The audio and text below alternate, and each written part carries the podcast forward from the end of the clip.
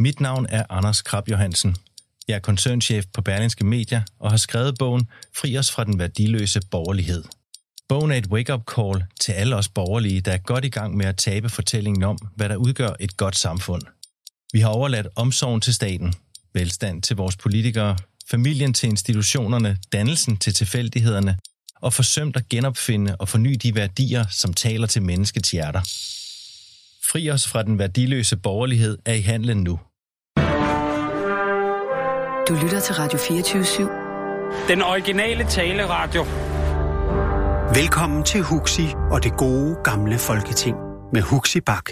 Rigtig hjertelig velkommen tilbage, også her fra formandstolen i det gode gamle folketing. Jeg har heldigvis stadigvæk besøg af Helle Dein, Peter Vestermand og Niels Alman Olsen, som alle sammen er forhåndværende medlemmer af det andet folketing. For henholdsvis Socialdemokraterne, SF og de konservative, så har vi også lige slipsenålene på plads. Ej, jeg ved ikke om... Hvor tit går du med slips, Helle? Det, skal vi ikke, det behøver vi ikke gå ind i. Nej, det Øhm, det vi skal tale om nu, det er regeringens klimaplan, som er øh, en uge gammel nu, øh, og en uge og en halv time, 35 minutter, godt og vel. 10.30 sidste uge blev den fremlagt. Hvordan den blev fremlagt, det skal vi også tale om lidt senere, men vi starter lige med sådan øh, øh, det store overblik. Og i virkeligheden, øh, noget af det, der måske manglede, fordi jeg sad her i sidste uge med blandt andet Sten Gade, som var, det tør jeg godt sige, rasende.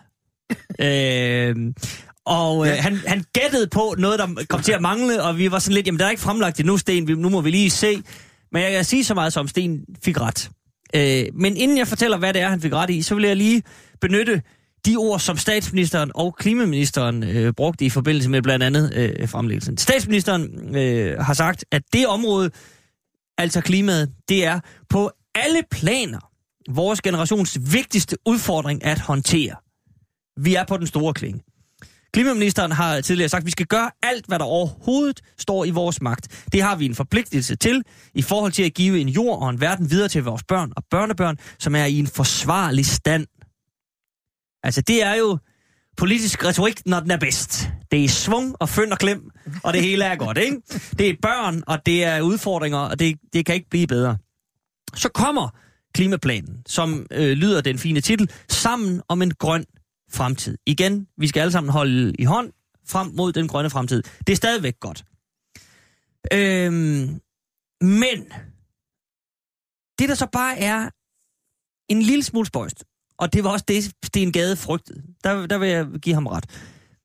Landbruget, som øh, står for en temmelig stor del af øh, udledningen øh, af CO2 og, og forurening i Danmark, øh, er nærmest ikke nævnt i det her forslag. Der er nogle, øh, altså noget svinestalsteknologi, som øh, skulle være ny, som skal mindske ammoniak og drivhusgasser. Øh, en jordfordelingsfond, som skal øh, stoppe lidt øh, klima, øh, kvælstofreduktion. Og så afsætter man 90 millioner kroner til klimaforskning, der skal kortlægge, hvordan man bedst kan nedbringe yderligere udledning af drivhusgasser. øh, nå, men det, er altså, det, det bliver på en eller anden måde sparket lidt til hjørne. Og så siger øh, klimaministeren efter udspillet er kommet. Øh, det, det er lidt, man skal lige holde ørerne stive her, fordi det er, det, det er et spøjs citat. Transport fylder 20% af CO2-udledninger. Det er helt afgørende, at vi kommer i gang med det. Og vi er kommet i gang med energiforliget, som blev indgivet tidligere, indgået tidligere på året. Så er det klart, at i forhold til landbrugsområdet, der har vi en udfordring. Den eneste måde, vi kan gøre det på, er jo dybest set at skyde køerne. Det ønsker jeg ikke. Øhm, man kan sige, at på el og energi, der kan vi lave en vindmølle. På transport, der har vi en elbil, men på landbrug, der mangler vi virkelig de rigtige redskaber. Altså man har simpelthen lavet en klimaplan, og så har man set ned på en af de rigtig store udledere, nemlig landbruget, som sagt, vi kan ikke finde på noget. Vi kan simpelthen ikke finde på noget her. Og det er også simpelthen for højteknologisk at have nogle dyr gående på jamen, en mark og ind i en stald. Og jamen, jeg, jeg, jeg, altså, jeg har lidt svært ved at forstå det her, Peter Vestermann. Hvad, hvad, hvad, altså, hvad gør vi? Det, det er jo ikke et teknologisk spørgsmål, det er et politisk spørgsmål. Det handler jo om, at, øh, at den her regering ikke ønsker at, at lægge sig ud bare det mindste med landbruget, og heller ikke fiskeriet for den sags skyld. Altså man er i den grad håndsky over for de primære erhverv, og så kan man jo lave mange motivfortolkninger over, hvordan det kan være, men øh, faktum er bare, at det nytter jo ikke noget på den ene side at stå og sige, at du vil, være, øh, at du vil gå ansvarligt ind i, i den her øh, store udfordring for vores generation, og så på den anden side ikke at, at gå ind og tage fat der, hvor det rigtig klodser. Øh, fordi altså, at foreslå nogle flere elbiler, det er der jo politisk enighed om, det, det er fedt, og markedet er på vej i den rigtige retning. Den er relativt, den er relativt åben dør, man sparker ind. Øh, så kommer vi så til senere måske nok, at, at det gør de så ikke helt alligevel. Men, men, øh, men på landbruget, der er det noget ganske andet, og vi har et, et landbrug, som på alle mulige måder ikke er bæredygtigt. Miljømæssigt ikke bæredygtigt. Der, de udleder ufattelig meget, øh, der ryger direkte ned i vores grundvand. Øh, klimamæssigt ikke bæredygtigt, og gud hjælp med heller ikke økonomisk bæredygtigt. Altså det kan heller ikke betale sig at lave de der store industrilandbrug, som, som de laver. Øh, de skylder i hvert fald lidt. De skylder en hel del. Øh, og når, når proppen går ud øh, under der, så har vi en krise af rang, og det bliver ikke kun landbrug, der kommer til at betale for det, er jeg bange for. Så er der den, det lille kuriosum, at jeg tror, at gennemsnitsalderen for en dansk landmand, den ligger et godt stykke op i 60'erne. Så på et eller andet tidspunkt sker der en generationsskifte. Men hvem kan komme ind og købe de der kæmpe gårde, når vi i øvrigt, som øh, Niels også var inde på før, har meget svært ved at skaffe kapital til folk, der vil drive virksomhed øh, uden for Jo, hvem vil købe en, en dybt forgældet gård? Altså, ja, det, det er så det. Det, det, er jo... det er så det. Så der skal, jo, der skal jo tages helt, helt grundlæggende anderledes fat. Altså, vi skal nærmest 100 år tilbage. Næste år er der 100 års jubilæum for jordreformen af mm. 1919. Det er, jo, det er jo sådan nogle greb, vi skal have fat i øh, på den helt store klinge og sige, hvordan omstiller vi vores landbrug? Nu har vi i, øh, i 120-30 år haft et, øh, et meget animalsk baseret landbrug, og det er jo det, der forurener allermest. Altså masser af øh, svin, masser af køer måske skulle man øh, finde en, en lidt smartere balance øh, på, hvordan man, man producerer. Øh, også fordi vi importerer jo sojabønner, og jeg ved ikke hvad, så den samlede klimabelastning er massivt stor. Og man kunne sagtens med nogle politiske greb øh, mm-hmm. gå ind og, og, og ja, regulere, så man fik en, en mere klimamæssigt bæredygtig. Mm. Niels Alman Olsen, de konservative sidder også i regering. Ja. De, jeg vil lige har... sige, det kan man glemme nogle gange, men det gør de. Det, var, ja. det var grimt sagt. Det var bare... Ja, ja. Det, men hør det skal man ikke glemme. Nej, nej, men det, skal man bestemt ikke glemme. Men, men har de selv glemt det? Og har de glemt, hvad de står for? Fordi øh, vi har diskuteret den her udtalelse, som Pape kom med på et tidspunkt, at øh, oh, ja. det der med klimaet, det, det var ikke noget, de gik til valg på, fordi det vidste folk godt, at de konservative gik op i klimaet. Men jeg bliver da også ked af det, når jeg ser det her, fordi der mangler der et tydeligt konservativt aftryk. Det her burde da ikke være konservativ som altid har været grønne. Det burde ikke være konservativ politik, at man siger, vi kan simpelthen ikke finde på noget med det landbrug der. Altså, der er sgu ikke... Øh, vi kan godt finde på noget transport, og vi har også lavet sådan et klistermærke, som folk kan sætte på deres øh, tøj, hvis de er klimabevidste, og mad skal være mærket, og det ene og det andet. Men lige med landbruget, vi, vi er simpelthen løbet tør for idéer. Der stod en konservativ minister til pressemødet. Der stod jo seks ministre legnet op, fordi det er, det er børnene og børnebørnene, vi skal tænke på. Men altså, hvor er de konservative hen i det her, Niels? Det er en tilståelsesag. Lad mig starte med at sige, da Søren Pape gik ud og talte om det med klimaet, det var ikke noget for de konservative. Der gik der en, et jordskælv igennem det konservative folkeparti. Det vil jeg gerne sige. Øh, der er, det startede jo for mange, mange, mange, mange generationer siden med Knud Bro, Ole Bernd Henriksen, Ole Bernd Henriksen, tidligere chefredaktør for Jyllandsposten. Så kom min egen ringhed, så kom bagefter øh, Per Stig Møller, og så kom Connie Hedegaard. Af en eller anden mærkelig grund nævner man kun de to sidste. Men hvis vi skal være helt ærlige, så var vi en generation, fem-seks generationer bagud, der har kæmpet for at få det konservative folkeparti ind på midten af dansk, øhm, altså få miljøpolitik ind på, ja. miljø og klima ind på midten mm. af dansk miljøpolitik. Poul Slytter igen, det er jo kun anden time det her, han sagde, Jamen, din kvote er slet ikke være rigtigt, at, at vi, nu. Det er fint. Altså, og det, nu går vi ind i, i Lars, måske Lars Lykkes tankegang. Fordi han sagde på Slytter i sin tid, til mig blandt andet, ved du hvad, jeg er træt af de gule og de grønne og de røde, de løber rundt og tager æren af et godt miljø, og vi skal betale. Det stopper nu. Nu får du os placeret midt i dansk miljøpolitik. Og der har vi faktisk været heldige at få lov at stå siden med god indsats. Så kommer man med sådan en klaptorske bemærkning, som min partileder kom med der. Uh-huh. Men han var klog nok så til, da han så tsunamien lige flytte sig øh, væk fra toget, der kom imod ham, og så øh, sagde han, det var en fejl. Og det var det også. Men det leder jo frem til, at vi sidder og taler om det her i dag, stadigvæk. Mm-hmm. Og når der så kommer sådan noget som det der, så må man jo alligevel tro, at det er fordi de konservative i virkeligheden mente det, de sagde dengang. Her burde være gjort enormt anskrig. Jeg har den, ene, den eneste undskyldning, det har, at, at, og hende har jeg noget fidus til, med Appelgaard, der nu er på barsel, at hun har været væk, og, og simpelthen ikke lige været Men man kan ikke hænge hele sin politik op på en. Hun er også nej, nej, men hun fra. har været en dygtig, ja, hun, hun har lige været en rigtig dygtig grøn politiker, og hun er, hun er, hun er, altså, hun er ikke til stede, og, og, og så var der Jarlov, han løb rundt og, og pisker bankerne. Så på en eller anden måde er det jo også et lille parti i dag, det må vi også sige. Og men Niels, Det men, Niels villet. det, det, det hører, jeg hører, hvad du siger. Ja. Øh, har jo siddet en ordfører i lokalet. Jo, jo, jeg synes altså, man har bare Ja, jeg må jeg sige, intet fået med her, lige jo. sige- Der- jeg, hvis jeg så må komme til selve sagen, det var mere, nu Værsgo. skal jeg lige den der tilståelses Det er ting overstået. Den tager vi med. Det var vi ikke stolte af det der. Så kommer jeg til, jeg synes simpelthen, det er en flabethed. En flabethed af klimaministeren at begynde at tale om det der med, at øh, ellers så skal vi til at skyde køerne. Det er næsvis venstre bemærkning, som er ubehagelig, og det er typisk dem, når der er et eller andet, der presser, hører de her, tror de, vi er åndssvage. Vi står her få måneder før et folketingsvalg, og så sidder han og skal ramme nogle af de store bidragsydere. Og jeg kender jo godt landbrug, dansk landbrug. Jeg ved godt, hvor, hvor meget de spiller med politisk. De spiller tonsvis stærkt med politisk. Hvorfor tror I, man havde Søren Gade som direktør? Han blev så vippet ud, for han gik til synligheden ikke helt, som han skulle gå. Så tog man klogt nok Karen Hækkerup, og så kom der lidt blødere toner i dansk landbrug. Det lagde man mærke til, men pludselig så måtte hun hjem og være husmor. Så gad hun ikke det mere, eller hvad der nu skete. Hun er i hvert fald væk. Og det vil sige, nu ser man igen, de opfører sig jo som en, en, en kamporganisation. I stedet for at spille med på de her ting, i stedet for at se, hold helt kæft, nu står den på plantebøffer, lasagne øh, rundt omkring i hjemmene. Lad os dog gå ind og produktudvikle og gøre noget, der kan drage den vej med. De spiller ikke sammen, og det er hver eneste gang. Jeg kan huske også i gamle dage, hvor vi havde med kunstskydningskvoter osv. osv. De, de skal slæbes som nogle skrigende katte hen til, til troet for, for at, at drikke. Og, og i stedet for virkelig at få skabt en, et, en dialog og et samspil. Og det er det, der er regeringens problem. Og så har man sagt, vi magter ikke den kamp nu. Venstre har sagt, vi magter ikke den der kamp med dansk landbrug nu her. Det kan vi simpelthen ikke overstå. Altså, det kan vi, ikke, vi kan ikke komme igennem med det. Øh, og vi bliver, vi bliver trumlet. Så jeg er så bange for, at der er så stor politisk indflydelse i forhold til Venstre for dansk landbrug, at det er grunden til, at man står og kommer med sådan, synes jeg, halvflabe bemærkning, mm. som ikke hører nogen steder hjemme. Jeg forstår godt Lars Lykkes overordnede, og nu vil jeg sige noget positivt, hans overordnede ønske om, at han har jo lugtet den med plantebøfferne. Hu, da, da, da.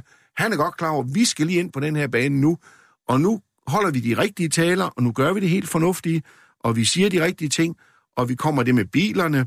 Hvordan det så skal lade sig gøre, det ved man ikke. Men igen lægger I så mærke til, at Dansk Folkeparti kommer med et ret klogt forslag, så kan pludselig tingene heller ikke lade sig gøre lige pludselig. og Det vil gemmer sige- vi, fordi det er et meget interessant forslag. Ja, det, det, det, det, kommer vi lidt tilbage til. Det kommer vi tilbage og så, til. Og så kommer der en helt anden ting, som viser, at den her regering ikke har helt forstået, hvor vigtigt det der med klimaudledningen er.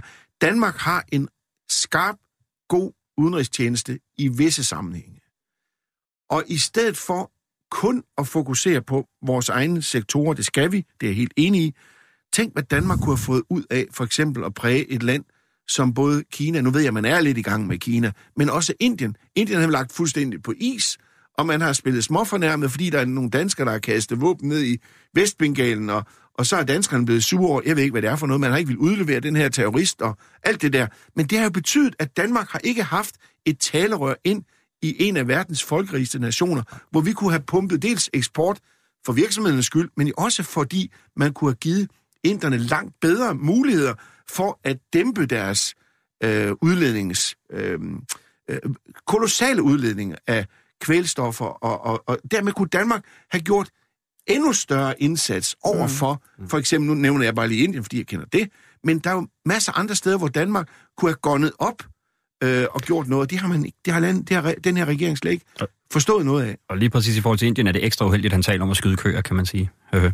Ja, det er sådan set morsomt. Så, godt. Helledegn. Altså, i- igen må jeg sidde og klappe i mine små hænder. Altså, jeg synes, det er en fornøjelse, at du, øh, Niels, øh, går til den, som du gør. For det, er også, øh, det kan jeg også berigtige, øh, det du siger, den konservative historie på det her område. Og det har vi jo før i tiden været så glade for at kunne samarbejde med. Det var vi. Men det kan man, det kan man ikke mere, fordi nu er det blevet så, enten så har Pape ikke prioriteret det, eller ikke forstået sin rolle i spillet. Men i hvert fald, nu har vi kun Venstre at forholde os til. Og som du siger, foreningen Dansk Landbrug, som er så aggressiv øh, over for denne her regering, så det har været ganske øh, skræmmende i virkeligheden. Og derfor, når man spørger øh, om øh, lykkes troværdighed på den grønne linje, så er den ikke eksisterende. Altså, så dumme er den danske befolkning jo heller ikke, at vi ikke har set, at der er blevet spændt ben hver gang. Der er ministre, der har været gået af, fordi de ville ikke udlevere papirer til Folketinget, og jeg ved ikke hvad om øh, CO2-tallene. Øh, så Lykke har hele tiden kun ville måske være afhængig af de her organisationer, men kun ville beskytte landbruget og fiskeriet og niks mere. Så kan man ikke sætte en ung ellemand på lige pludselig og hvad skal jeg sige, lægge en plan frem, hvor det her det slet ikke eksisterer. Altså, det virker jo utroværdigt, og derfor er jeg enig med dig i, Niels, at så skal man ikke komme og tale om, at vi bare kan skyde køerne. Altså, hvad er det dog for noget? Det er arrogance af værst Ja, det er det. skuffe. Så det, det er meget skuffende, at Venstre øh, slet ikke kan løfte den, øh, hvad skal jeg sige, regeringsopgave, som de sidder med. Så vi mangler ikke en plan, men vi mangler et Venstre, der vil være med til at arbejde på sagen. Det er det, det, det, kort og godt, der kan siges. Det går, det går vel, vel hånd i hånd. Så. Peter Vestermann, ja, Ja, altså nu øh, skal jeg jo nok ikke være den, der kommer Venstre mest til undsætning, men jeg er også lidt en humanist, og, og jeg vil sige, ret skal være ret. En ting er, at det, de øh, kommer ud med, når de kommer med et udspil, det er varm luft, desværre. Ja. Men, men de kommer dog med et udspil, og han, han siger dog de ord, at det er den væsentligste øh, udfordring. Ja, og som, som statsminister har man også opgaven af at, at prøve at påvirke en kultur, øh, og her der tror jeg, Niels har ret i, at Ja, der kan der prøver se, han- han ikke mener nej, det. Nej, nej, her har Niels ret i, at her hægter han sig mere på en bevægelse, der er i gang, end han stiller, sig- stiller sig foran Ja. ja. den. Men, mm. men vi må give dem en lille smule kredit, også der er grønne i det, øh, for rent faktisk at flytte sig. Og Jakob Ellemann er en langt bedre minister, end Esben Lunde Larsen var for Helt miljø og klima. Ja. Så, så der er jo også en kamp der i Venstre, og der, og der er det så bare uheldigt, at de sender Lars Christian Lilleholdt i, øh, i Manesien for at præsentere ja. det her udspil, og han snakker om at skyde kø og sådan noget, for er der ingen sort minister tilbage i den regering, så er det da ham. Øh, og, og jeg synes, det vi så i den første halvdel af den her regeringsperiode, emmede ikke af de store grønne ambitioner. Altså planlovsdiskussionen, kan I huske den? Øh, hvor der skulle Ja. bygges øh, ved, ved kyster og ja, kæmpe øh, hypermarkeder rundt om, om, om øh, provinsbyerne og sådan noget. Øh, der, der, er, der er sket en lille, et lille twist, og jeg er fuldstændig enig i analysen af, at det er ikke øh, fordi øh, Venstre er gået hen og blevet grønne, selvom de maler deres V grønt. Det er rent øh, ja, greenwashing. Nu snakker vi om hvidvask før, så er det grønvask, det her. ikke? Mm. Men, men ikke desto mindre, så hatten af for den pædagogiske formidling af, at det her er vigtigt, trods alt. Jamen, det Altså, falder, der der står der- folk i der- Dansk der- Der må Folkeparti. jeg så bare lige... altså der, må, for- der må formanden lige øh, øh, træde ind og sige, det, det er så fint nok, men altså, hvis man bare står og siger, Jamen, det er for det er lidt. vigtigt, Det er for og lidt så og for lidt. fremlægger en plan, hvor, det, hvor der ikke er noget at komme efter, Men, så, men, så tag, kommer tag vi nu Dansk. Folkeparti, altså de, de, der er det jo blevet øh, helt accepteret at tale og, og begynde at betvivle, i hvor høj, omgang, øh, hvor høj grad øh, menneskeskabte klimaforandringer rent faktisk er, er et Det er fænomen. rigtigt. Men skal vi ikke lige gemme Dansk Folkeparti, for vi kommer til deres forslag om, om et sekund. Og jeg vil bare lige høre, Alman Olsen, i forhold til det her med at, at, at skyde køerne, jeg synes også, det, det er spøjst, men det, der også er lidt mærkeligt ved den udtalelse, er, den er jo sådan set langt hen ad vejen gået glat igennem. Der er ikke rigtig nogen, der har slået sig i tøjet, når jeg tør øh, høre, så kan man, det, selvfølgelig skal vi ikke skyde køerne. Men hvis nu, man, altså, det er ikke blevet straffet sådan rent politisk, nu kan vi se, det er jo altid valget, der skal afgøre det. Men hvis nu øh, en justitsminister var gået ud og sagt, øh, i forhold til et andet problem, jamen altså, vi har jo store øh, bandeproblemer, og det eneste, vi kan finde på, det er at skyde bandemedlemmerne, og det må vi jo ikke. Så nu har vi øh, afsat 90 millioner til en kommission, som skal prøve at tænke over, hvad vi så gør. Så vil folk jo gå amok, Fuldstændig og, amok. og øh, han vil jo ryge hurtigere, end man kunne sige. Ja, ja, ja. Knips. Det Ja. Hvorfor er det, at øh, der ikke er nogen, der kommer mere op af stolene, når Jamen. det handler om klima, som er, citat fra statsministeren, på alle planer vores generations vigtigste udfordring? Men det er det jo også. Altså, vi sidder her i studiet i dag, så kan man sige, jamen sådan var det også under istiden. Jeg ved ikke, hvad man kan finde på at sige. Men altså, vi har, har jo haft en, en voldsom, voldsom, voldsom sommer, som har ramt alle mest af hvem? Hvem har alle, er alle været ramt mest af det? Landbruget. Mhm. Og hvem har jo måttet betale? Det har borgeren selvfølgelig måttet betale via skattepengene. Men hvis der er noget erhverv, der har oplevet det her, så er det dem.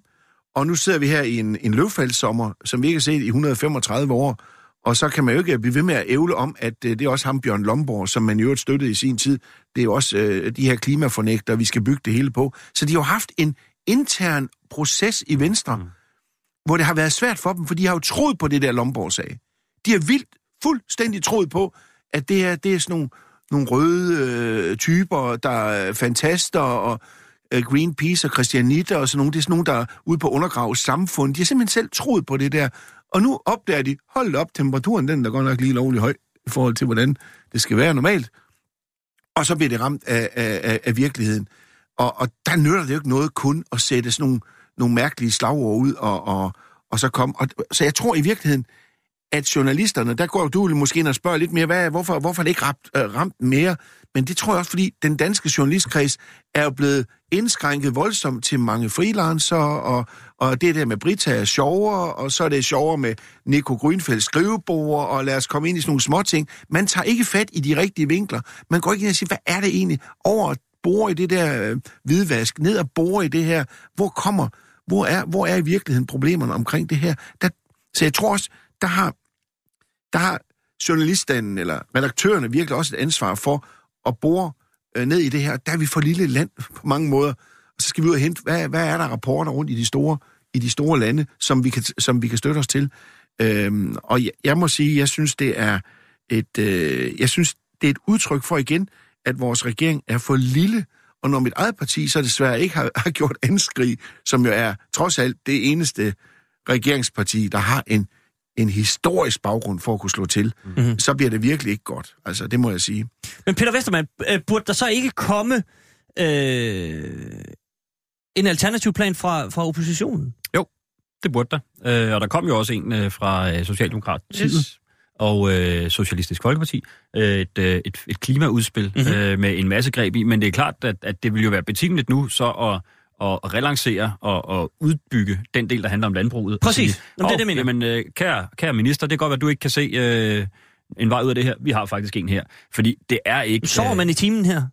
Det virker da lidt sådan. Så. Ah, nu er det en uge siden, øh, og man har lige øh, skulle tykke sig igennem og høre øh, regeringsargumenter osv., men, men jeg vil mene, at, øh, at det er noget, der skulle komme ganske snart. Det har du mm. ret i. Hvis ikke, hvis ikke det kommer inden for en uges tid, øh, at regeringen eller at oppositionen præsenterer et, øh, et udspil, og endda en samlet opposition, det kunne man sagtens få på det her, på det her område. Det vil også have den pædagogiske øvelse, at man... Øh, rent faktisk viste, at der var mere, der, sam- en, at der er mere, der samler, end der skiller, og man, man får lukket nogen øh, ned af nogle træer, og hvad ved jeg. Øh, det er jo miljø og klima, det handler om. Så så, så, så det, det tror jeg vil være en, en god efterlysning. Jeg skal bare sende den afsted til, ja. til vores øh, for- og baglande. Godt. Jamen, øh, den er hermed sendt afsted. Se, så er der... Øh, jamen, og jeg har så meget med den klimaplan, det er vidunderligt. Øh, der var nemlig... Der var nemlig en... Øh, vi skal huske udlandet. ja, nå, men det, ja, ja, men prøv at, der, der er meget, vi skal huske. Men se, vi, vi øh, talte i sidste time om øh, det her med hvor meget styr der er på, på udbetalingen rundt omkring i de forskellige styrelser og ministerier osv. osv. Men øh, når det så kom til klimaplanen, så var der jo også, nu kommer vi så til Dansk øh, Folkeparti, som foreslår, og det, altså jeg, for mig at se sådan, øh, uden så der være ekspert på området, så virkede det egentlig sådan nogenlunde fornuftigt. De sagde i forhold til det regeringsplan med elbiler, Lars Løkke var ude og sige, at vil have en million elbiler i Danmark i 2030. Det er om 12 år, det er relativt snart. Øh, hvis man så læser sådan detaljerne, så ligger der en plan for de første 10.000. Så er der et stykke op til en million. Men der krydser man fingre for teknologisk udvikling og så videre. Ja. Øh, og man har så omgjort den afgifts øh, man lavede for et par år siden, hvor man øh, afgiftsbelagde elbilerne igen og så videre. Den har man så skrottet, og nu vil man stadigvæk øh, være, lade det være billigere at købe en elbil og så videre. Men Dansk Folkeparti siger, jamen prøv at høre, er det ikke nemmere at lave den helt store omkalfatring af registreringssystemet, og så sige, groft sagt, at du må købe de biler, du vil, du må godt købe en dieselbil, men det bliver bare stinke dyrt. Fordi den er meget mere øh, belagt med miljøafgifter osv. osv., osv. Så det kan sådan set bedre betale sig at købe en elbil, og dermed prøve at drive en udvikling der. Det, der så bekymrede mig, det var, at øh, Christian Jensen, finansministeren, svarede helt kort følgende til det forslag. Vi kan ikke levere, ikke på grund af manglende politisk vilje, men på grund af manglende IT-evner i skat. Den melding, jeg fik for et år siden, var, at Skats IT-systemer ikke er i stand til at lave den model. Altså, finansministeren siger, det er en rigtig god idé, politisk er vi med på den, men vi har ikke en lommeregner, der kan regne det ud. Det er simpelthen for svære tal. Det giver simpelthen ingen mening op i mit hoved. Undskyld mig. Jamen, det gør det ikke, formand. Okay, godt. Det er ikke kun mit hoved. Nej, det, jeg tror, det tror, altså, det er jo en regeringsopgave at styre elementerne. Det her det er jo bare et hjørnespark. Og ikke, og ikke lade, lade elementerne styre sig. Og, og jeg, må sige, jeg må sige, nu, nu er jeg jo ikke den største fan af Dansk Folkeparti. Jeg vil bare sige, det her forslag, de er kommet med, det er aldeles fremragende. Det er et super godt forslag, det er sund fornuft sat i system. Og øh, jeg kan ikke lade være med, fordi når de, når de kommer med noget, der er fornuftigt, og ikke sådan noget Henriksen, halløj, halløj, så tænker man, hov, hvad sker lige her? Det, det er uden for normalbilledet, at de pludselig kommer med noget, der er så skarpt klaret, at man næsten tænker, det der har de snakket med Mette Frederiksen om. Altså her skal der også måske, jeg tror, der kan være en, en enkelt medvirkende spiller bag ved kulissen her, fordi det er rigtig godt gennemtænkt, og jeg tror, at man vil se Socialdemokraterne. Nu har jeg ikke set, om de har været ude at reagere, mm. men jeg tror, de kommer og siger, at det der, det der, det peger jo lige præcis i den retning. Præcis. Så det er, for, det er et flot forslag, og det, har, og det, er bare ikke, det er bare ikke acceptabelt, at en finansminister siger sådan noget. Og jeg kan slet ikke forstå, hvordan han kan kandidere til at skal være formand for Venstre. Altså, det, der, det, det er da en dumper, det der, mm-hmm. vil jeg sige. Peter Vestermann? Det virker i hvert fald mere, som om han er interesseret i at kaste med aber over mod Skatteministeriet, og det er sådan et ressortkamp mellem en finansminister og en skatteminister, mm. og det er jo langt under niveau i forhold til opgaven her. Øhm, det der, det, det er jo en administrativ ting, øh, som vi var inde på før. Det må kunne opbygges sådan et system, og det må kunne klares ganske simpelt. Øhm, Dansk Folkepartis øh, forslag, at biler, der udleder mindst CO2, skal være billigst. Rigtig godt princip. Ja. Men det, djævlen kommer så til at ligge i detaljen, hvordan vi laver den beregning og, og så videre. Og øh, jeg kan være lidt nervøs, når jeg sagde før, at der også er røster i Dansk Folkeparti, og selv formanden har, øh, har sagt, ja, nu må vi jo se, hvor meget der er menneskeskabte klimaforandringer, og hvor meget der, der er øh, naturlige fænomener. Ikke? Mm-hmm. De er så i hvert fald tvivl om det. Øh, og der er jo enkelte der, derinde, som er, er, er på den helt sorte linje. Så, så det her kan jo også godt være at bidrage til et hjørnespark. De smider en høj bold, bold indover, og ved godt, at Christian Jensen han øh, når op og, og hætter den ud øh, til, til hjørnespark i stedet for. ikke. Øhm, så, så motivfortolkningen i det kan man, kan man gå ind i, men hvad kan man sige, hvis man tager, øh, tager deres øh, forslag for gode varer, så er det faktisk et, et udmærket forslag, hvis man går ind og laver de rigtige beregninger. Ikke? Fordi du kan sagtens komme frem til, at øh, nogle elbiler, for eksempel en Tesla, kvæg deres øh, produktionsomkostninger og så videre, så videre, på den korte bane, kan være øh, klimabelastende. Altså det kommer meget ind på, mm-hmm. hvordan, du, mm-hmm. hvordan du beregner. Det er klart, men, men, men så, sådan er det jo øh, altid, når man skal opstille en eller anden beregningsmodel. Mm. Og, og det her peger Princippet dog... er godt, og, og, og, og det, det politiske princip om ro på, det tror jeg faktisk er det, der har været bærende for Christian Tulsendal. Jeg tror faktisk, at Dansk Folkeparti har udtænkt det her helt selv, uden, øh, uden støttepædagog hos Socialdemokraterne. Mm. Øhm, det er, at der, har blevet, der er blevet kørt op og ned med, øh, med de her øh, hvad hedder det, øh, afgifter. Så, så øh, bilsalget er jo gået i stå tit og ofte. Ikke? Så, så at få ro på det og få et system, der virker i mange år frem, det, Mhm. mm-hmm. det vil være fornuftigt. Helle Dein. Øh, Jeg er helt enig med de her i, at det er et, et øh, udmærket forslag øh, fra Dansk Folkeparti. Det, der synes jeg bør øh, vække til eftertanke, og som er hele øvelsen, det er provenyet. Mm. Altså hvis Dansk Folkepartis motiv er at få provenyet ned, så er vi ikke med. Vi vil have det samme proveny, men øh, vi er nok meget indforstået på den miljømæssige effekt, der ligger i mm. at prioritere, øh, hvad skal jeg sige, indtægt, altså for den lavet om. Ja. Øh, og derfor øh, synes jeg bare, at Christian Jensen er pinlig, øh, når han bare sparker det til hjørne. Det er dumt af ham, fordi det er en politisk bold, som skal gribes. Den både kan gribes og skal gribes. Og den vil blive grebet, også af Socialdemokratiet i et samarbejde med Dansk Folkeparti. Men kampen, den kommer til at stå om provenyet. Fordi hvis ikke vi får det samme proveny ind, så er det, vi skal til at anvise, hvor er det så pengene skal komme fra. Hvis vi er enige om, at provenyet er det samme, men vi drejer på nogle andre håndtag, så det bliver en mere miljøpositiv øh, øh, øh, afgift, så er vi med.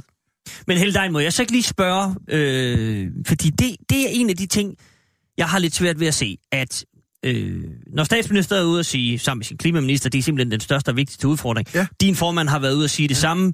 Det er simpelthen så vigtigt her. Vi kan jo ikke efterlade vores børn og børnebørn i, øh, et fossilt øh, ja. brændselssamfund. Det går helt af helvede til. Øh, så siger du det her med, jamen provenyet skal være det samme. Det klinger lidt på samme melodi som øh, øh, Lilleholdt og Lykke, da de øh, tidligere havde øh, magten og kørte det her grøn realisme. Altså man er med på den grønne bølge, så længe det ikke koster noget. Og er det ikke naivt at tro, at det største problem, den aller største udfordring for os alle sammen, for hele planeten, for børn, børnebørn og os, der sidder her, det er et problem, vi skal klare, og det, kom, det må koste 0 kroner. Altså, vi skal dreje på håndtag og det ene og det andet og flytte penge rundt, men det må ikke koste noget. Tror du helt seriøst, det kan lykkes? Jeg tror, at øh, vi ikke her et par måneder før et valg kan svare på det. Men øh, jeg tror, at øh, der skal nogle øh, realitetsforhandlinger til, når Folketingets komposition det er besluttet af vælgerne. Så kan vi se, hvad vi kan lave. Jamen, nu siger du bare selv det her med, at provenuet skal være det samme. Jamen, det siger jeg forstår jeg, godt, at det jeg, mener jeg forstår, at det er fuldstændig fordi- selvmord at gå ud og sige, vi halverer øh, afgiftsprovenuet. Vi, skal, vi får kun 25 milliarder nu. Jeg tror, det ligger på 50. Og, det, og det, det er derfor, vi er nødt til at være så realistiske, så vi er nødt til at sige, at der er en masse af velfærdsydelser, velfærdsordningerne, der er baseret på det skatteproveny, vi har. Og derfor er det, vi bare må sige positivt, vi er med, når vi skal tænke i nogle miljømæssige baner. Det kan da godt være, at det kan koste øh, en lille smule, men så skal vi bare anvise, hvor det så er indtægterne til velfærdssamfundet, altså til børnene, pædagogerne i, i daginstitutionen og sygeplejerskerne på hospitalerne osv. Så, videre. så det er derfor, vi ikke sidder oppe i træerne og flotter os med valgløfter om det ene og om det andet. Men det vi kan sige, det er en markering, en politisk markering, der siger, vi er med på tankegangen, vi er med på, at vi skulle prøve at skrue på knapperne på en anden måde, men er vi er ikke med på, at Dansk Folkeparti bare vil skrue ned øh, for øh, de øh, ydelser, vi skal have til velfærdssamfundet. Så det er at tænke på vores børn også i fremtiden. Altså lige i øjeblikket synes jeg, folk lider nok under, at der kun er en, øh, en der sygeplejerske i demensafdelingen om natten ikke, til en Jo, hel afdeling Jo, jo, af jo, gamle jo, jo. mennesker, eller der er en pædagog til en hel øh, stue i en børnehave efter klokken 15, og så videre. Der vil jeg ikke være med til at, øh, at sætte penge over styr, sådan så at vi kan finansiere det. Øh, men jeg vil gerne være med til at se positivt på, at vi kunne skrue øh, øh, anderledes på denne her øh, afgift, øh, øh, omsætningsafgiften for, for biler. Det vil jeg gerne være med til. Men jeg vil ikke love, at vi ikke skal have pengene ind til velfærdssamfundet. Men, men, men du kan sige, overordnet står tilbage nu, at Dansk Folkeparti er kommet med et generelt godt grønt forslag. Så har vi en, som lever helt op til statsministerens ord om, at vi skal på alle planer ind og skrue. Mhm. Så kommer Jensen Ja, og saboterer jo faktisk statsministerens Ja. ja. intention med det her. Hvor statsministeren har sagt, det er meget godt, det der kommer fra Dansk Folkeparti, der, kan vi, der er i hvert fald noget, der taler, taler i den retning, det må vi lige se på. Så går han hen og, og forkluder det lidt, vil jeg sige.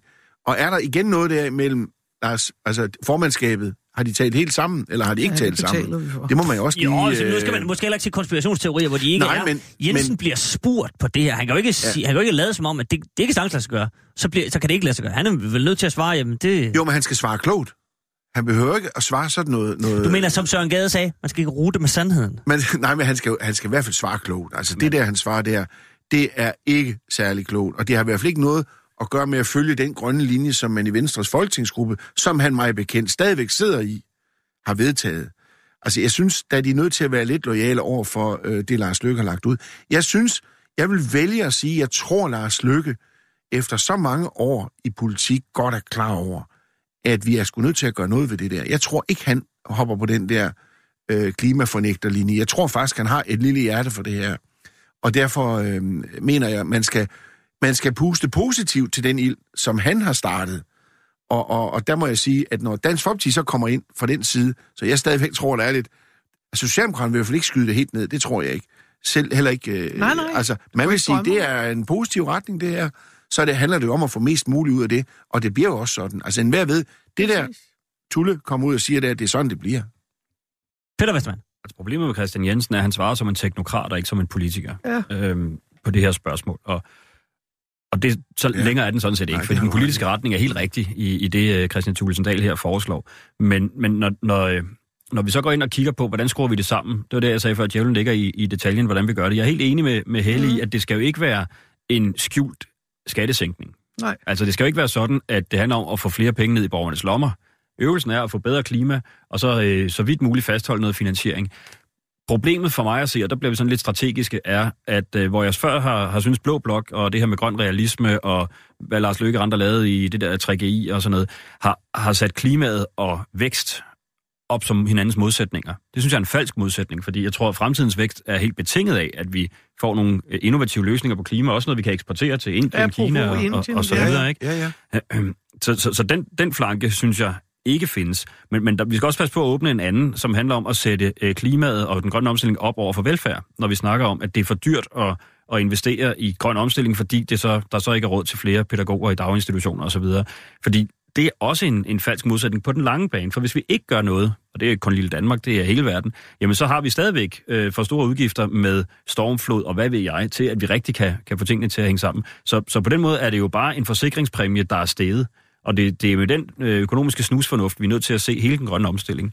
Men, men vi er også nødt til at acceptere så, at, og, og det skal man jo så få øh, transportministeren fra Liberal Alliance til at acceptere, at nogle af de her store, dyre øh, benzin- og dieselbiler, de bliver dale med dyre. Og, øh, og nogle af de mindre øh, elbiler og sådan noget, de bliver rigtig billige. Øh, fordi det vil være den vej, det går, hvis man laver en, en nogenlunde et rolig beregning af, hvad, hvad klimabelastning er. Og spørgsmålet er, om man kan få, få det til at ske i den regeringskonstellation, vi har nu. Altså, det var jo faktisk afgiftsspørgsmål. Det har jo været et af de helt... Altså, de popper champagne hver gang, øh, der, bliver, der bliver pillet ved den øh, i Liberal Alliance, ikke? Så, så det er jo helt op på deres dagsorden. Og øh, om den her regering kunne holde til at gå hele vejen på det spørgsmål, det er jeg i tvivl om. Derfor er det meget godt, måske vi får, vi får rystet posen. Men, øh, men for mig at se, så, så er det øh, vejen at gå. Så er der en lille bitte, øh, sådan, og det er en, en principiel eller sådan en generel overvejelse, det handler om afgifter. Når vi lægger afgifter på noget, så er det for at få folk til at gøre noget andet. Altså, de skal ikke købe ja, ja. de der sorte biler. De skal ikke bruge så meget strøm. De skal ikke så videre, så videre. Så i princippet er det dårlig regnskabsføring, politisk set, at, at regne med indtægter fra afgifter, fordi allerhelst så vi afgifterne gik i nul, fordi folk opførte sig ordentligt, eller sådan gjorde det, vi gerne vil have dem til. Altså forurenet mindre og så videre, ikke? Hvis, hvis vi lægger afgifter på at forurene. Så, så det skal man altid tænke ind. Det må Finansministeriet så arbejde med, at vi på sigt forhåbentlig ændrer adfærd så meget, at afgifterne ikke batter så meget i statskassen. Så må vi finde andre metoder. Mm-hmm. Der har jeg et helt katalog af mange spændende skatter. det er godt. Men så bare lige afslutningsvis. Øh, altså, fordi det, det var det var den sten, jeg kastede mig ud fra, da jeg læste det her. Altså, vi kan ikke levere på grund af manglende IT-evner i skat. Ja. Altså, det holder simpelthen ikke vand. Der må være, så må vi sige, at hvis er, hvis de er så liberale, så må den jo i private udbud, og så må der komme nogen med en, med en stor Texas Instruments lommeregner og sige, jamen det kan vi godt regne ud, det her. Men i, i, han burde i det mindste have sagt, vi kan ikke PT, altså det havde været hans redningskrans, mm-hmm, ja. at sige PT, men vi kan der og der komme tilbage med et oplæg. Men bare at skyde den helt væk, til Jørgen, det dur jo ikke. Ja, han og, og så vil, jeg, så vil jeg give, så vil jeg give dem et lille fif i den her regering noget, vi andre arbejder lidt med, for vi synes også nogle gange var angrebene på landbruget lige lovligt voldsomt øh, ideologiske. Så vi tog fat på den offentlige sektor. Vi kunne ikke acceptere, at storbæltsfærgerne svinede øh, frem og tilbage over Storbælt, eller at man sad og besørgede ned lang, langs den jyske højderyg øh, i en højsommerdag. Altså, prøv lige at komme ned på øh, Nørreport station en gang imellem og, og huse jer igennem det. Altså, vi har så mange steder i den offentlige sektor, hvor man kunne sætte ind og stadigvæk gøre noget rigtig godt for at skrue ned for forureningen og for klimaudledning. Det, det er en borgerlig mærkesag at tage fat i det. Det siger de ikke et kvæk om. Det er bare et lille tip at øh, den del burde man altså lige øh, ja, ja, øh, huske. Det er, det er jo sådan ja, en... Peter Vestermann er ved at ja, eksplodere. Ja, ja, ja, jeg er meget enig, og det er fordi, jeg er nødt til at sige noget, der hedder Togfond, og der er det faktisk alle øh, de røde partier, røde-grønne øh, partier, og så Dansk Folkeparti, der har været med der, for der var faktisk et par partier, som valgte at sige nej tak. Øh, så alt det her, der handler om at, at, at sætte strøm på vores tog i stedet for diesel og sådan noget, det er der jo faktisk en bevægelse i gang udenom regeringen. Øh, og så det med færgerne, det er fuldstændig rigtigt. De forurener også ganske meget, men der er markedet heldigvis også rykket øh, så langt. Så, for eksempel Helsingør og Helsingborg, den bliver elektrificeret nu. Altså det er en elfærge snart. Øh, jeg er blevet inviteret til åbningen der med regionsrådet. Det er meget spændende. Okay. Okay, der er, ja, ja. Nok, der er nok at tale om. Ja, så er der flyene. Må vi flyve til Mallorca? Der er jo alt muligt. Der var ikke så meget om det i klimaplanen. Det foreslår SF jo noget om her for nylig. Med nogle flyafgifter. Ved du hvad, så venter vi med det til det samme, til der kommer det der øh, forslag fra oppositionen. Ja, tak. Landbrug og fly. Det er også en fix ja. titel og så, en eller anden måde. Og så en opgåning af, af altså at, at Udenrigsministeriet bør lave en, en, en klimaenhed. Det mener jeg, man virkelig burde tage fat i.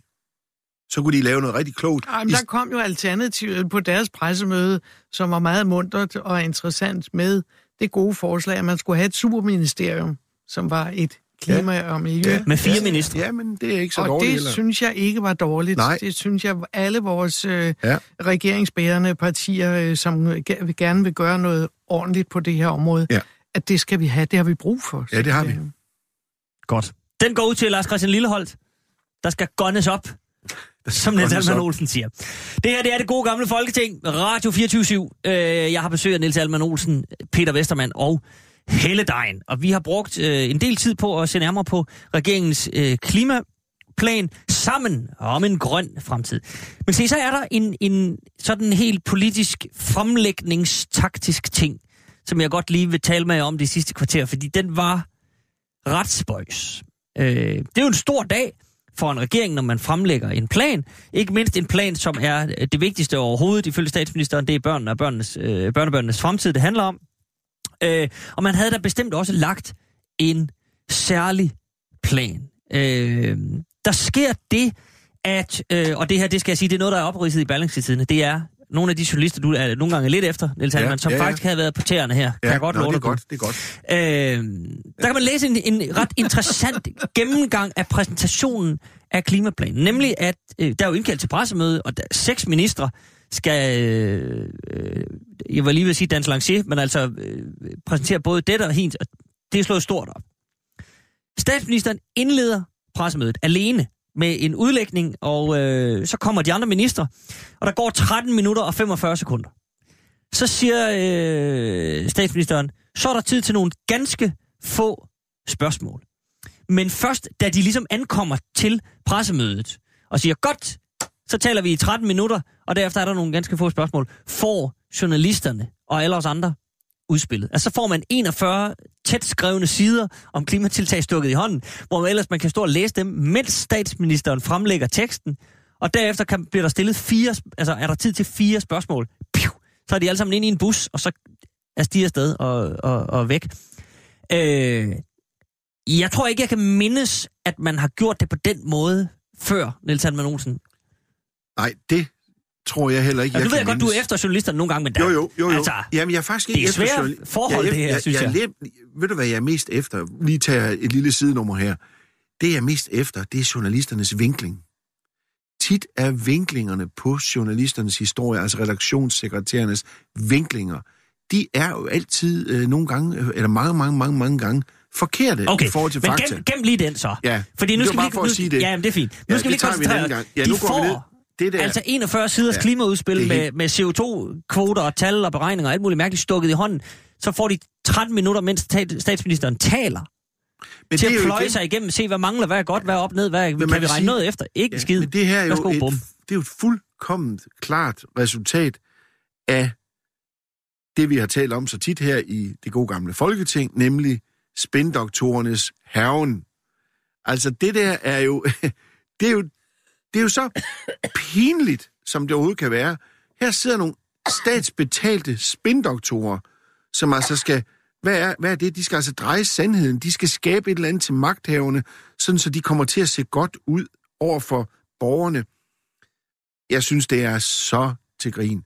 Og jeg må sige, at øh, de der vigtige prose, spindoktorer, der løber rundt derude bagved, ingen ved, hvem de er og sådan noget, kan vi ikke, kan vi ikke slippe for det? Kan Nå, vi de, dog eneste, ikke få... de eneste, der kan gøre, at vi slipper for dem, det er jo ministerne selv. Jo, men kan vi ikke få nogle viceministre, der, der kan erstatte, og, og så tager vi omkostningen der, frem nogen, der politisk virkelig øh, er valgt, frem for sådan nogle ansatte typer der. Jeg må sige, det er virkelig, virkelig, virkelig, virkelig, virkelig pinligt. Og det her er, det er simpelthen bare et bevis for, at nu må vi have stoppet det der spindokteri. Det burde ikke, burde ikke være tilladt, vil jeg sige. Der er ingen grund til det. Øh, politikere kan godt selv lægge deres ting ud. Og jeg kan jo se for mig det der grønne oplæg, der er kommet. Nu skal I i en bus kl. 11.45, øh, og så skal I køre derud og stå ved en, ved en eller anden, der lige... Altså, hvad er det for noget? Stop nu det der. Og så, og så man havde da haft meget mere ud af at tage et ordentligt pressemøde. Øh, så kan det godt være, at man skal lave det et sted, hvor der er en, et eller andet grønt bagved. Men tag da et ordentligt pressemøde, gør jeg det til venner med medierne. Fordi derigennem sørger man jo også for at få en ordentlig øh, dækning af det stofområde, man vil have ud. Nu får man en eller anden tilpasset dækning. Jeg kan slet ikke forstå, at en så gavet, gavet kæl, som, som Lars Lykke, han hopper på det der. Altså, det, det, der, det var da bare en ommer, det der. Jeg så- det, så kan så jeg synes, egentlig, jeg synes faktisk, det er en større ting, end, end vi måske lige omtaler det her. Fordi det, det er et bevis for, at, øh, at det der spindokteri, det, det, det er kommet helt ud. Jo, men ellers også kan man øh, antage, at det er øh, bevis for, Peter Vestermann, at man godt ved, at det her øh, tiltag, der er simpelthen nogle hjørner, vi ikke er nået ud i. Altså, vi har 41 sider, som hvis man nærlæser dem, så er der mere end fire spørgsmål til det. Ja. Og derfor tilretlægger vi det sådan, at det er der sgu ikke nogen, der når. Så er det det, der hedder øh, første vinkel vinder. Altså, Ja. ja. den første historie, der kommer ud, bang, så er det det. Og så går der nogle dage, og så er folk videre. Så, altså, sådan, Så sådan, sådan, taber sådan. man jo. Det er fuldstændig rigtigt, at øh, det virker jo som om, at nu sagde jeg før, at der var lidt varm luft i det her udspil. Øh, det er også lidt kejserens nye klæder på en eller anden måde, at øh, man stiller sig op. Og så, øh, altså overskriften, som øh, mange af os faldt på halen over, det var det her med 1 million elbiler i Mhm. mm-hmm. 2030. Ikke? Øh, det lyder jo rigtig fremragende. Men når man så læser ned i det, så er det jo helt rigtigt, at jamen, det er en hensigtserklæring, og der er ikke anvist nogen finansiering til noget som helst. Øh, og på landbruget mangler der alt. Øh, så, så det er jo en, en tom omgang, og, og det må være udtryk for, hvor langt man kunne nå, men også at regeringen har indset, som jeg kippede lidt med, med fladet for før, at det er nødvendigt at komme med et udspil på det grønne område. Så på den ene side har man mm. taget opgaven på sig, men man har ikke kunne snikkerere noget, der rent faktisk løser opgaven. Og, og, og så er det klart, at så, øh, så bliver det meget svært at stå og forsvare lige op til et valg. Det, det næste er jo så, at det her, altså, der er jo en konstant forhandling mellem politikere og medier. Hvordan skal vores relation være? Hvordan, hvor, hvor tidligt får I stoffet, og hvor meget må I gå til os, og alt mm. det her, ikke? Og der er jeg enig med, med Niels i, at, at, at balancen er tippet lidt for, for skævt over i, i politikernes favør. Men det, er jo, det, det siger også noget om, at der skal meget snart være et folketingsvalg. Altså, at man, at man tør tage de tæsk for at i virkeligheden tilbageholde information for at skabe nogle overskrifter. Det betyder, at overskrifterne er vigtige, og det betyder, at meningsmålingerne lige nu her bliver øh, grænsket meget nidkært for, om man skal trykke på knappen. Og hvis sådan et udspil her, men med, de, med den rigtige framing, som det hedder, altså hvis man, hvis man får sat det ind i de rigtige rammer og vinklet, øh, hvis, hvis, øh, hvis, hvis man rent faktisk kan lykkes med at hæve sine øh, meningsmålinger et par procentpoint, så kan man være klar til at trykke på knappen. Det her vil du aldrig gøre i starten af en valgperiode, hvis du tænker dig bare lidt om, fordi du lægger dig ud med hele pressekorpset. Og hatten af for Berlingske for at, øh, at fokusere på den her vinkel i det. Men man kunne ønske sig, at det var medierne over en bred kamp, der i stedet for at skrive, at regeringen vil have 1 million elbiler i 2030, skrev regeringen mørklægger grønt udspil. Og så først Mhm. mm-hmm. dagen efter, når man havde haft tid til at læse det igennem, gik ind i substansen. Altså det, er jo- det er jo det, der skal til. Altså man skal jo have et rap over nallerne som regering for at gøre sådan noget der, hvis de rent faktisk skal, skal ændre adfærd. Mhm. Helle Dein? Jeg er meget enig med Niels i, at det er her altså må være en lyksalighed for spindoktorer. Fordi det her, det er dog det dummeste, man har set længe, ikke? Altså, de spinder og de spinder, og det har ikke noget med folkelighed eller folkeoplysning eller noget som helst at gøre. Det bliver bare så pinligt, så jeg, og der er enig med Peter Vestermann i også.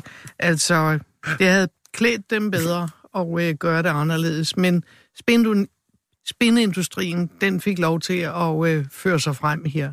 Og det er så tåbeligt. Og der har vi mange gange i det gamle folketing her jo sagt, at vi har brug for en styrkelse af den politiske ledelse i ministerier og øh, så videre, sådan at vi kan få lavet den folkeoplysning, og vi kan få- få befolkningen med os.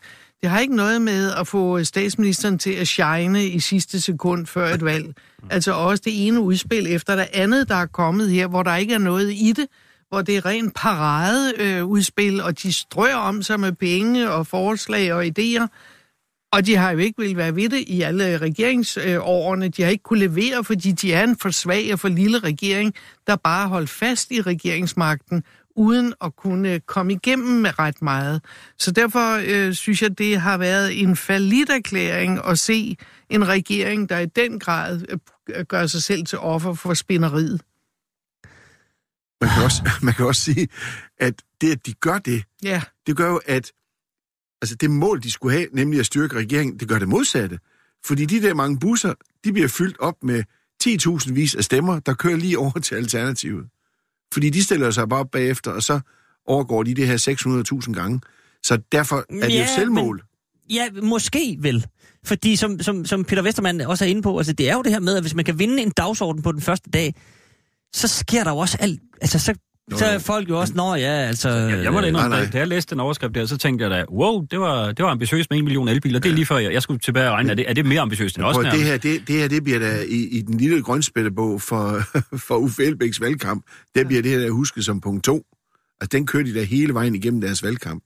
Jeg tror ikke, det her det bliver glemt. Det tror jeg Men, bestemt men det kræver, at folk de, øh, de scroller langt nok ned til at se, nå ja, der var også den sidehistorie om, at de vist nok ikke gav folk papirerne i, i ordentlig tid. Men der har du læst overskriften, 1 million el- elbiler i 2030, ikke? Det er det, der sidder fast Mhm. mm-hmm. i, i bevidstheden. Det er det, der er argumentet bag Ja. ja. første vinkel vinder, ikke? Jo, jo. Og, og, og, og derfor er det jo også så farligt, når vi ser, at der bliver en eller anden, et eller andet sted manipuleret med vores medievirkelighed, Lige ved at man, at man gør den slags. Ikke? Men- vi har ikke men- amerikanske tilstande, Men det er tilbage jo står jo stadigvæk tendens. selvfølgelig også, at intentionen, den ordentlige intention, er vi nødt til at tage statsministeren på ordet med, det er, at han har et ønske om at dreje noget over i en grøn retning. Han og bare det, ikke lykkedes. Og, og, det, og så kan man sige, at hele hans fortid, jo, jo, jo, jo, men vi skal holde fast i, at det har han.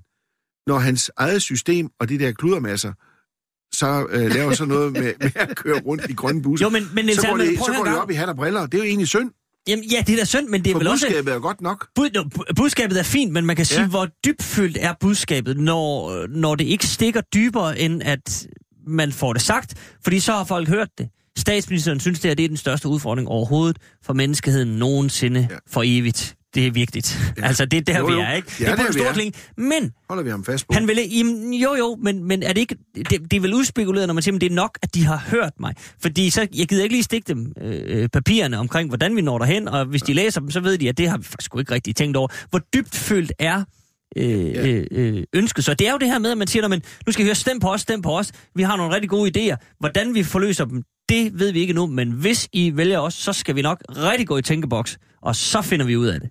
Men du har da ret i, det er ministerens ansvar, at de der kludermæklere, de får lov at lave det sådan der. Selvfølgelig er det det. Men jeg tror bare, det er gået så stærkt og kørt så hurtigt, at øh, så er der kommet en eller anden tværministeriel gruppe der. Vi har lige flere spændokter, lige, øh, vi har indstillet, og nu er klokken også, og vi skal snart til frokost. Og så er det bare kørt. Jeg tror ikke, det er så uspekuleret. Det tror jeg egentlig ikke, det er. Altså, de har haft en hel sommer, hvor de har vidst, at det her det er slutspurten i et folketingsår, og de ved, Og at de, han trykker på knappen lige så snart der bare er den mindste gunstige vind. Øh, så, så, så derfor er det simpelthen dårligt hjemmearbejde, hvis ikke man har det her klimaudspil liggende i skuffen, når man Og som øh, når jeg mindes, det var det faktisk meningen, at det skulle komme inden sommerferien jo. Altså, der, Ja, det var faktisk lanceret i foråret, Ja. at der skulle komme noget, ikke? men så skød man noget af det til, til Jeg synes efteråret. ikke, det var kønt. Og i, i det hele taget, det er det, jeg har, nu må jeg øh, indrømme, hvis vi skal snakke folketingsvalg, jeg troede faktisk, at det ville komme her inden jul, fordi jeg netop kunne se, at de begyndte at tømme dagsordenen i foråret og, og lægge alle udspillene. Nu kommer sundhedsudspillet i næste uge, øh, og klimaudspillet er lige kommet. Altså de, de ting, de havde annonceret, der skulle komme i foråret, rykkede de over til efteråret, for at de kunne sige bang, bang, bang, bang, tryk på knappen, så er der valg. Og så mm. forhåbentlig lige akkurat have momentum de der 3-4 uger, det gælder, ikke? Og så tror jeg, du har ret i, at så vågner vi op til en anden virkelighed dagen efter, når vi opdager, der var ikke ret meget af de planer alligevel. Men Heldein, tror du, øh, nu bare lige for, nu har vi snakket enormt meget om den siddende regering. Ved- Sæt nu, vi får en rød regering. Er der så noget som helst i sol og måneder, der, der, der tyder på, at det vil blive anderledes?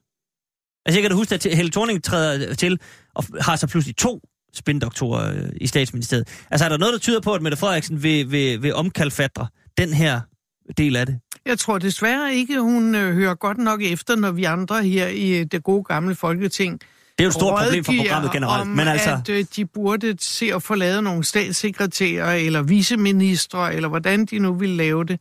Det burde de styrke det folkelige repræsentative demokrati med. Det tror jeg desværre ikke, hun har fanget. Men det burde hun fange, og vi bør sende det afsted igen, at det folkevalgte element skal styrkes, og ikke det administrative element, eller spindeindustrien osv. Men øh, jeg, jeg kunne håbe på, at, øh, og jeg synes forløbig, så spiller hun ud med ikke at love alt muligt til højre og venstre, men kommer mere klogt, roligt på banen, fordi hun ved jo, hvor mange mennesker hun skal ned ad træerne. Altså, det har vi nu fået, øh, øh, øh, hvad skal jeg sige, syn øh, for sagen om, at øh, mm. der er en masse af de der yderpartier, som hopper op i træerne, og de vil kun det ene og det andet. Jeg synes bare, de skal kigge til Sverige. Altså, det bliver mere eller mindre umuligt at lave en fornuftig regering, der kan være sammenhængende over midten i dansk politik. Og det må nu engang være en god ting, øh, som er hendes ambition, at sige, nu må vi af med de der blokke, nu må vi hen over midten, så vi kan få langtids mere holdbare løsninger. Det nytter ikke noget, at folk stemmer ude i de der yderfløje, og de sidder oppe i træerne, så kan vi ikke lave et langsigtet, fornuftigt Men, men, men regeringssamarbejde. Heldein, må jeg så ikke bare lige anfægte lige helt kort? Det er vel farligt politisk at sige, det nytter ikke noget, at de stemmer ude på fløjene. Det er ikke farligt. Det mener jeg er realistisk. Når man Tror du, ser vælgere, på, tror du vælgere, som har overvejet at stemme på et fløjparti, de ændrer mening, fordi, fordi der bliver sagt, det nytter ikke noget at stemme på de der fløjpartier? Er Nej, men jeg synes, det, der de skulle motiverer til at tænke stemme over på det. Jeg synes, de jeg- skulle jeg vil da tænke meget sige- over det. Ja, jeg vil også følge Okay, lidt op. Alman, sidste Jo, kommentar til jeg dig. Bare sige, at, øh, at det her er jo, hvad der sker, når det konservative folkeparti bliver et lille parti. Det er jeg nødt til at sige. det er jeg nødt til at sige. Og derfor Ja, er du det, løsningen så på det, her Niels. Det eneste grønne, stærke borgerlige, historiske, kloge parti, det er det konservative Folkeparti, får de nu igen 42 mandater, hvad jeg ikke tvivler på, de får, så løser vi tingene efter valget. Sådan er det. Og det viser historien. Så det synes jeg bare skulle Den, der siges. bærer troen i hjertet. Altså, jeg synes, det er, det er Det måtte smukt. siges. Godt, jamen, så, så vil jeg gerne benytte lejligheden til at sige uh, tusind tak for i dag. Jeg synes, vi kom frem til nogle fine ting. Vi fik da styr på, uh, på uh, ja, både whistleblower-ordninger og udbetalingsstyrelser, og, og Socialministeriet skal nok, ja. håber vi da, har uh, lyttet efter. Og Danske Bank måske også har haft et lille øre på, på sagen her, så øh, vi må se, hvordan der hvorledes. Og som sagt, i, som Peter Vestermann sagde, sundhedsudspil i næste uge, det tager vi os selvfølgelig øh, kærligt af. Så øh, tusind tak, Helle Dein. Tusind tak, øh, Peter Vestermann. Vi er tilbage i næste uge, samme tid, samme sted. Og så synes jeg, at jeg, øh, fordi det har været sådan en dag, vil slutte af med at sige, Regna Firmat Pietas. Tak for i dag. Tak lige måde. Mit navn er Anders Krab Johansen. Jeg er koncernchef på Berlingske Media og har skrevet bogen Fri os fra den værdiløse borgerlighed. Bogen er et wake-up call til alle os borgerlige, der er godt i gang med at tabe fortællingen om, hvad der udgør et godt samfund. Vi har overladt omsorgen til staten, velstand til vores politikere, familien til institutionerne, dannelsen til tilfældighederne og forsømt at genopfinde og forny de værdier, som taler til menneskets hjerter. Fri os fra den værdiløse borgerlighed er i handlen nu –